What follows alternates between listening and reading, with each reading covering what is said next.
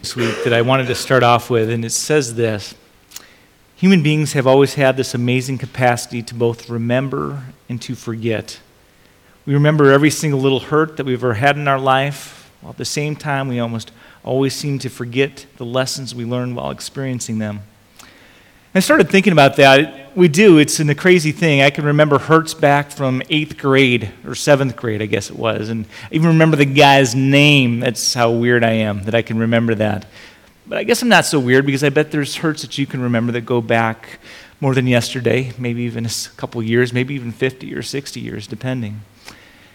And yet, in the midst of being able to remember stuff like that and go back just decades now, I can say that is crazy, but decades I'm one of the best forgetters I know. Anybody forget here anything? You ever forget?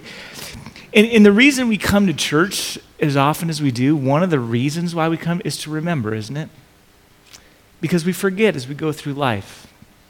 We forget stuff like Jesus, Jesus loves us. We forget things like we're forgiven. And, and we'll go through the week and we'll start beating ourselves up again and again. We'll, we'll pray for forgiveness to God twice, three times, four times somehow thinking that maybe we've done the sin that he can't forgive or and we come to church on Sunday and we see here that there's no sin that we can sin that cannot sin his grace. And we remember that he loves us and that he forgives us once again. We forget, don't we, as we go through life that he works all things for our good and we get freaked out in the midst of the, the journey, in the midst of the, the fear, in the midst of the just horribleness as we walk through life. We forget that even in the midst of this, God can work it out for good in our life. We forget. We forget all sorts of stuff. So I think we need to, to remember today and pray the prayer that David did is when he says, God, remind me of what is important in life. Help me remember what matters most. Or again in Psalm 39, where he prays, Lord, remind me of how brief my time on earth will be. Or in Psalm 90, teach us to make the most of our time. You know, it's this idea of remembering that I want to kind of connect to this whole series we've been doing, finding peace on earth. And trying to get through some of the overburdened, stressed out lives that we live. And just the reality is today that we all live those lives. Most of our schedules are jam packed with stuff. If we add something, we got to get rid of something. It's just the way it is, or we just add stress to our life. So, this morning, I want to take a look at three truths. It's a simple three truths so that we need to remember to help focus our lives on the most important things. And we'll find that as we focus our lives on the most important things, we can get rid of the overload and the stress returns. And everything I'm going to talk to you about today is stuff you already know, but we tend for, to forget. We just do. And yet, if you would take these three truths and you write them down on a little card, you put them on your refrigerator or on the steering wheel of your, your car or someplace where you look at it, and you go over them again and again and again, and you just would remember, I promise you that you'd have a happier life, a happier family, more productive business, fewer divorces and separations that you would come across, if we just listen to what God has to say about relationships. And it's kind of a cool time to be talking about this. All these three things I'm going to talk about answer the question what's love got to do with it? And it's kind of a cool time to be talking about it because it's Thanksgiving this week, and God's going to bring us a whole bunch of people to love whether we want to or not, you know, pretty soon. And it's a good time to think through this thing. And one of the first things that God shares with us in His Word is simply this that the best use of life is love. 1 Corinthians 14 1, Paul says this. He says, Let love be your highest goal.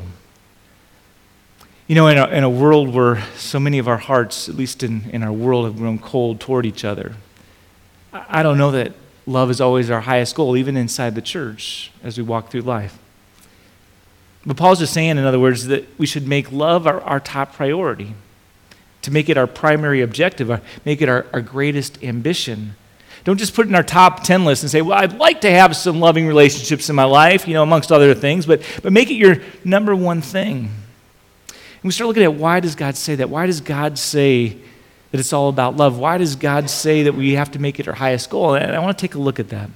One day, a guy came to Jesus and he said, Jesus, I need the Cliff Notes version of the Bible. I need you to summarize all the Bible in just a few things. And, and he was asking Jesus this question to try to trap him in what it is that he might say to see what Jesus would teach critically about the Bible. And he was blown away by what he said because Jesus said this. He says, Okay, here it is. Love God and love other people. That's it. He said, Love God with all of your heart and with all your soul and with all your mind, and love your neighbor as yourself. In a word, Jesus was just saying that life, the point of life, is about relationships. It's not about achievement, it's not about acquisition of things, it's about relationships, first and foremost with God, but then with all the other people that He's put in our life. And if you miss that, Jesus says, you just miss the whole point of life.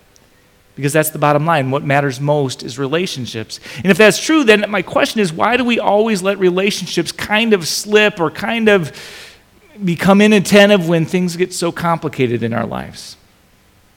Why do we start skimming emotionally when we get overloaded? And we do, don't we? I mean, think about your week, think about your schedule. Did you make sure you spent time with everybody?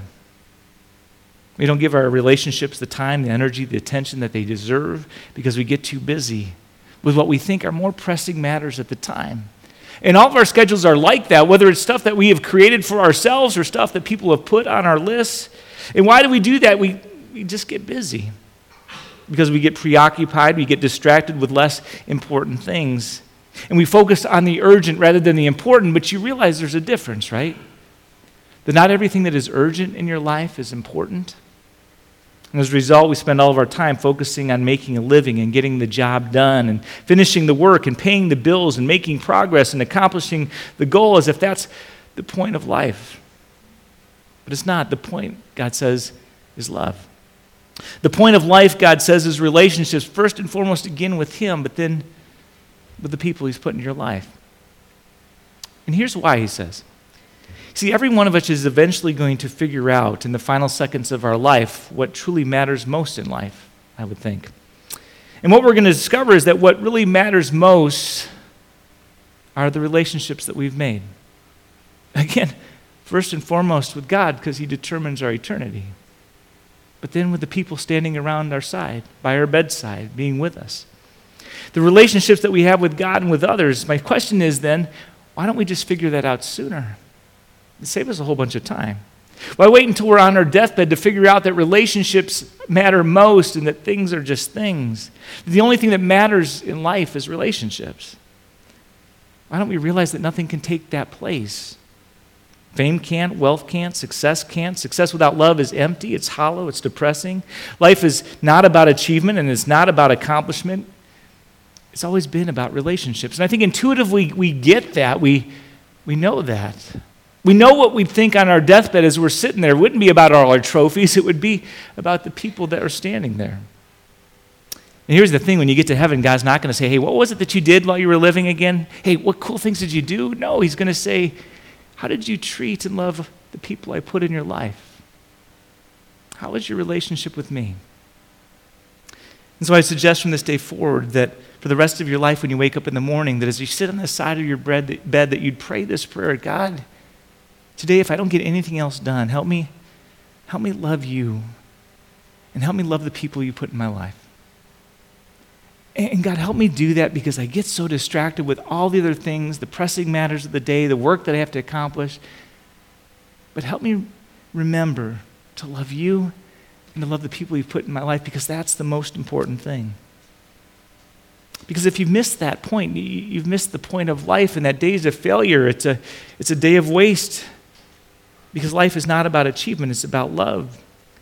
But the problem, again, is that we get so busy, don't we? And we forget what we intuitively know. But God says, first and foremost, the law of relationships is the best use of life is love. And then he goes on to the secondary piece. The best expression of love is time. You spell love T I M E in 1 John 3:18 he says this, we must show love through actions that are sincere and not through empty words. If you say you love, but you're not showing any time, you're just kidding yourself. Again, I think it's a cool time to talk about this particular message. I don't know if you're going someplace for Thanksgiving or that people are coming to your house, but usually during Thanksgiving, we get to see people we don't see all the time. It's extended family, it's friends, it's whoever's coming to the house or we're going to their house. It's a chance to rekindle those relationships, to spend time with people we say we care about. And so maybe you have already been pondering stuff like this as you think about all the amazing gifts God's given you in this life. But have you ever pondered over what the most desired gift of love really is? Is it diamonds? No, though don't bet that with your wife right now. Um, is, it, is it roses? No. chocolate, fat chance. See what I did there, fat chance. Anyway, it doesn't matter. Uh, the, the most desired gift of love, God says, according to God, and I'll just call it focused attention. And, and listen to my definition. I want to see your eyes and your ears. I want you to give me your time. I want to talk. I want to listen. I want to commune. I want to fellowship. I want you. Focused attention. God says in Deuteronomy, right from the beginning, He says, one of the ways that you can revere me all the days of your life is to meditate on my word day and night, to spend time with me, to develop that relationship so that you can hear me, where you can know me the way that I know you.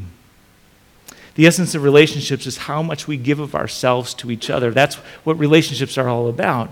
Giving yourself, and the greatest gift that you can give someone is the gift of self, it's the gift of time. Now, guys, I'm just going to point you out, just kind of separate you out for just a second because I don't think we get this so much of the time. And I, I base that on the fact that I, I've hear, heard constantly throughout my ministry from guys, Pastor, I just don't understand. I provide for my family. I, I, they have everything they need. They have everything they could want. What more could they possibly want? And here's the answer I always give, and the answer that we need to hear they want you, right?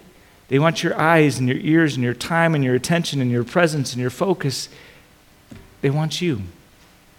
And, and nothing can take the place of time. Not clothes, not candy, not vacations, not a big house, not more money. Nothing can take the place of time. And again, we know that either we were growing up and our dads were too busy, or we think of the excuses that we've made for not spending more time with our kids. And not on important stuff, so often on the computer or on TV, or we just don't make the time. So, the greatest, the best use of life is love, and the greatest, the best expression of love is time. And again, nothing can compensate for it. I don't know how many times you've heard me said, you know, we spend all this time working ourselves to death, trying to earn money, trying to buy things for our kids, when the kids really don't need things, they need us. And I share that because I came across a really depressing stat I want to share with you uh, this week, and it's this. Last year, 2013, 40% of the children of divorced parents went an entire year without seeing their dads. There's something sad about that. There is something broken about that. There is no wonder our society is dysfunctioning at the moment. See, God created a mom and a dad to give something special to our kids, and even the most dysfunctional dad or mom still brings a piece to that kid that they need. And so, if you have a dysfunctional dad, but you still see him rejoice that he's doing something that 40% aren't, and if you're the mom, grin and bear it because they're giving something to your kid that they desperately need. Because is that nothing can take the place of time. All the money in the world can't replace the time with your wife or your husband or your kids, those that you love. Nothing's going to create that relationship with God outside of time. And whenever you give your time, you're making a sacrifice. You're making a sacrifice of your life because your time is your life. That's what love is all about, isn't it? It's about sacrifice. David, one time when he knew he had blown it big time, he was doing a sacrifice to stop a spread throughout all of Israel. And somebody offered to give him the sheep for his sacrifice. And he said, No, I can't. I will not give a sacrifice that cost me nothing. You know what? Jesus offers everything to us. We can offer all kinds of I'm sorry's without bringing the sacrifice, but if it just costs us time, great is the love of our God. To spend the time to say, I'm sorry. To spend the time to hear Him say, I love you and I forgive you. But if you're going to fix or revitalize a dying relationship or a dying marriage or a dying friendship or a dying faith, it's going to start with investing more time. In fact, Jesus or Paul said one time in Ephesians 5 2, he says, Live a life filled with love, following the example of Christ, who loved you and gave himself as a sacrifice to take away your sins. Here's your homework if you'd accept it this week. I, I challenge you, especially Thanksgiving week, but every day this week to spend 15 minutes with those people in your family. On Thanksgiving, 15 minutes with everybody there. It's going to take you some time, but 15 minutes. And I want to include God in that. To spend 15 times giving them your eyes and your ears. 15 minutes spending time developing that relationship. Spending that time with that person in your family to talk with them, to look at them in the eye, to listen to them, to focus on them, to emphasize with them, to seek to understand. Maybe you even need to say, and I'm sorry. Each one 15 minutes a day. Why? Because the best use of life is love, and the best expression of love is time. And time is how you express your love to people in your life. And then I'll go on, I'll give you this one last one, and it's simply this The best time to love is now. Not next week, not later when things settle down, not when you reach a certain level of standard or standard of living, it's now. And in Galatians 6:10 it says whenever we have the opportunity, we should do good to everyone. In Ephesians 5 Paul says again, use every chance you have for doing good. Solomon says in Proverbs 3:27, whenever you possibly can, do good to those who need it. Never tell your neighbor to wait for tomorrow if you can help them now. Because I just want to encourage you stop procrastinating or delaying life. Don't wait to be happy tomorrow. Be happy today, right? Stop delaying those relationships with your kids in effort to say one day we'll slow down because you'll never slow it down. Stop delaying fixing that relationship with your spouse. Stop delaying and move on it today. Ask yourself, who is it that I need to fix relationships with? There are some activities in your life in which I think procrastination is an appropriate response, though, because some things just aren't that important, but some things are. Since love is the most important thing in life, it ought to be our top priority in life. And anytime we choose something over a loving relationship, we're getting it wrong. We're, we're acting like a fool, Jesus said. We've missed the point of life. Anytime you choose something over a loving relationship, you've made the wrong choice.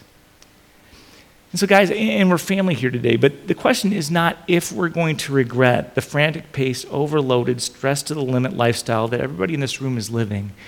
It's not a question of if, it's a question of when. When it's too late, when the family's fallen apart, when we've fallen apart. I'll just say this if you have kids right now, the time to love them is now. You get them for such a short season. It doesn't seem like that when they're born, but you they're just for a short season and they grow so fast.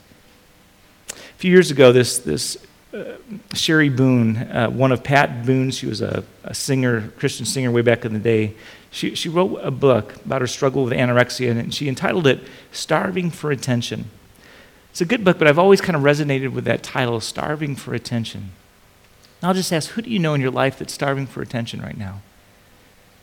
And the reality may surprise you because it's everybody.